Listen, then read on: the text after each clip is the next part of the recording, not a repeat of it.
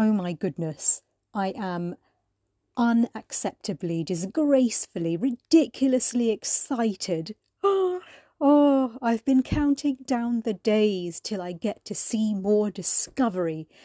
And we're here. It's been a rough, rough, bumpy, bumpy road, but we're here. After the clangor we had, expecting to be back 10 days ago, but better late than never. Let's get into it. This is Discovery Discussion. I am ecstatic to be back for my second season.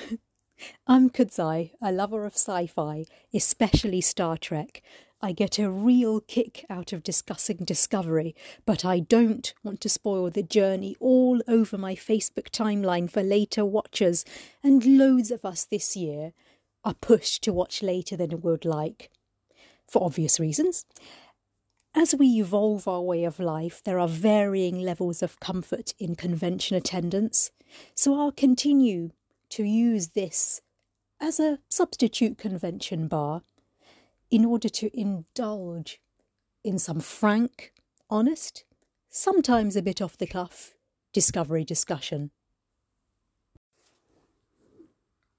There are three things that stood out for me or that stayed with me after watching the opening for season four, and my overall opinion before I get into those three things are very much in line with what I've been reading online on social media, Facebook, etc. In that, hmm, how do I say so? I've read a lot of commentary saying what a great opening to the season, and I agree. I can see why that's been said. It was a very, it was a very impactful way to open season four of Discovery, I rate the episode 8 out of 10. No deep reasoning behind that. 7 feels too low. Definitely not a 10. 9 feels a little high. One thing I'm super curious about is how are all watching Discovery Season 4? I'm not here to judge. Let me know, whatever means you're doing so. I, even though in the UK it's on Pluto TV for free, I do not like having to feel the pressure as we did back in the old days of having to sit down and watch it at a particular time. I know it's repeated on Friday at 9, Saturday at 9, Sunday at 9 in the UK on Pluto TV, but I'm afraid all those three slots just don't work for me. They just don't at all. So I have opted to purchase the episodes on Amazon Prime and then, as an extra bonus, watch it in VR the tip I have for you, if you'd like to do the same, if you have an Oculus Quest 2 headset, is to make sure you're biting the bullet and purchase the high definition quality. Otherwise, in the Prime VR app on your Oculus, you'll have to alter the size of the screen to be smaller when you're in the watching area in the Prime Video app because the largest size screen, which is the best, becomes a bit distorted in its image if you don't buy the HD version. I've learned that the hard way. So, that's it. Without further ado, I'll get into my three points that I particularly liked and took away from the episode. I really loved the conversation between Su'Kal and Saru. I really thought the conversation was deep and very relevant at this time the absolute nature of choice and combining that or putting that toe to toe with the idea of enjoying the best of two worlds or many choices that you may make.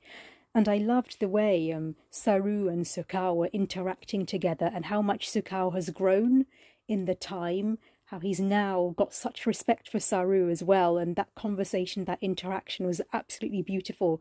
And the, the line I loved Su'Kal say was, I'm safe, I'm loved, I'm happy. That was just so lovely. As beautiful as that interaction was, the main, the big main point I did take from the whole episode, which I enjoyed more than anything, was the dynamic between Captain Burnham and the Federation president. I found that absolutely fascinating. The moment where Michael and the president, where Michael was receiving some feedback from the Federation president and not really taking it on at all. I found that conversation very, very absorbing for many reasons. I was not overly impressed by Michael's demeanour in response to the feedback from the Federation president, even though I know they have a.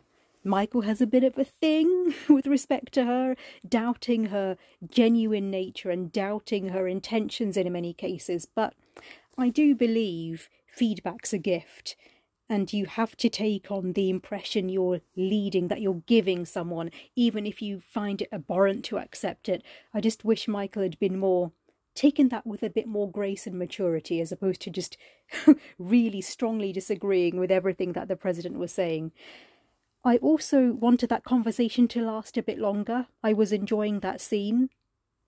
I'm very curious as the season matures to see if there's any growth on Michael's part, if her leadership style and her understanding of what it means to be a leader in Starfleet, how that evolves, and if she grows, and if anything will go dramatically or horrendously wrong under her current style. As the president warned that that could happen, in that, yes, everyone was, well, not everybody, most were saved on this occasion, but be, but it could have been a hell of a lot worse because of some of the decisions that Michael was making. And I wonder if something in later episodes is going to go horrendously wrong to realize, to make Michael realize that a lot of the time you do have to make those awful decisions as a leader that are about the balance and it's never going to be perfect, but you have to accept the consequences of your command decisions. And I really, really am looking forward, and I hope that there is some arc that tackles that conflict with Michael as the season progresses. I also, those who know me well, would know I love Cardassians. And so I would automatically be a bit biased to really love the president's look and character with her obvious Cardassian roots. I'm looking forward, and I hope there is there are more toe to toe moments between Michael and the Federation president. I, I really liked that opening there, really loved it. The last point and the third thing that really stuck with me after watching the first episode was something I really, really didn't like. And that's what happened to Book's planet. Kwejian, seeing such a beautiful world and all those wonderful creatures subject to such fate. What the fuck? My heart honestly bled and is still bleeding for all of them. I am in some sense happy that now episode two is ready and waiting for me to find out what happens or what's going to happen, what happened and what is going to happen. But I, I really, I, I did not like that outcome one bit. I am now extremely grateful that Star Trek Discovery Season 4 is available via other means than Paramount Plus. And I have been extremely critical in years past on those people who choose to pirate. But I have to say, with how things were going, I would completely understand now. I would completely understand that there are many fans in several countries who still have to jump through hoops of fire to be able to watch season four of Discovery. And I don't advocate and I won't really promote, but I understand. I completely understand if that's how you're watching, and I will not judge.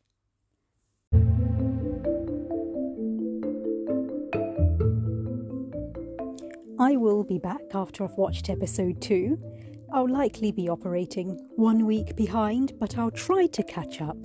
No promises though.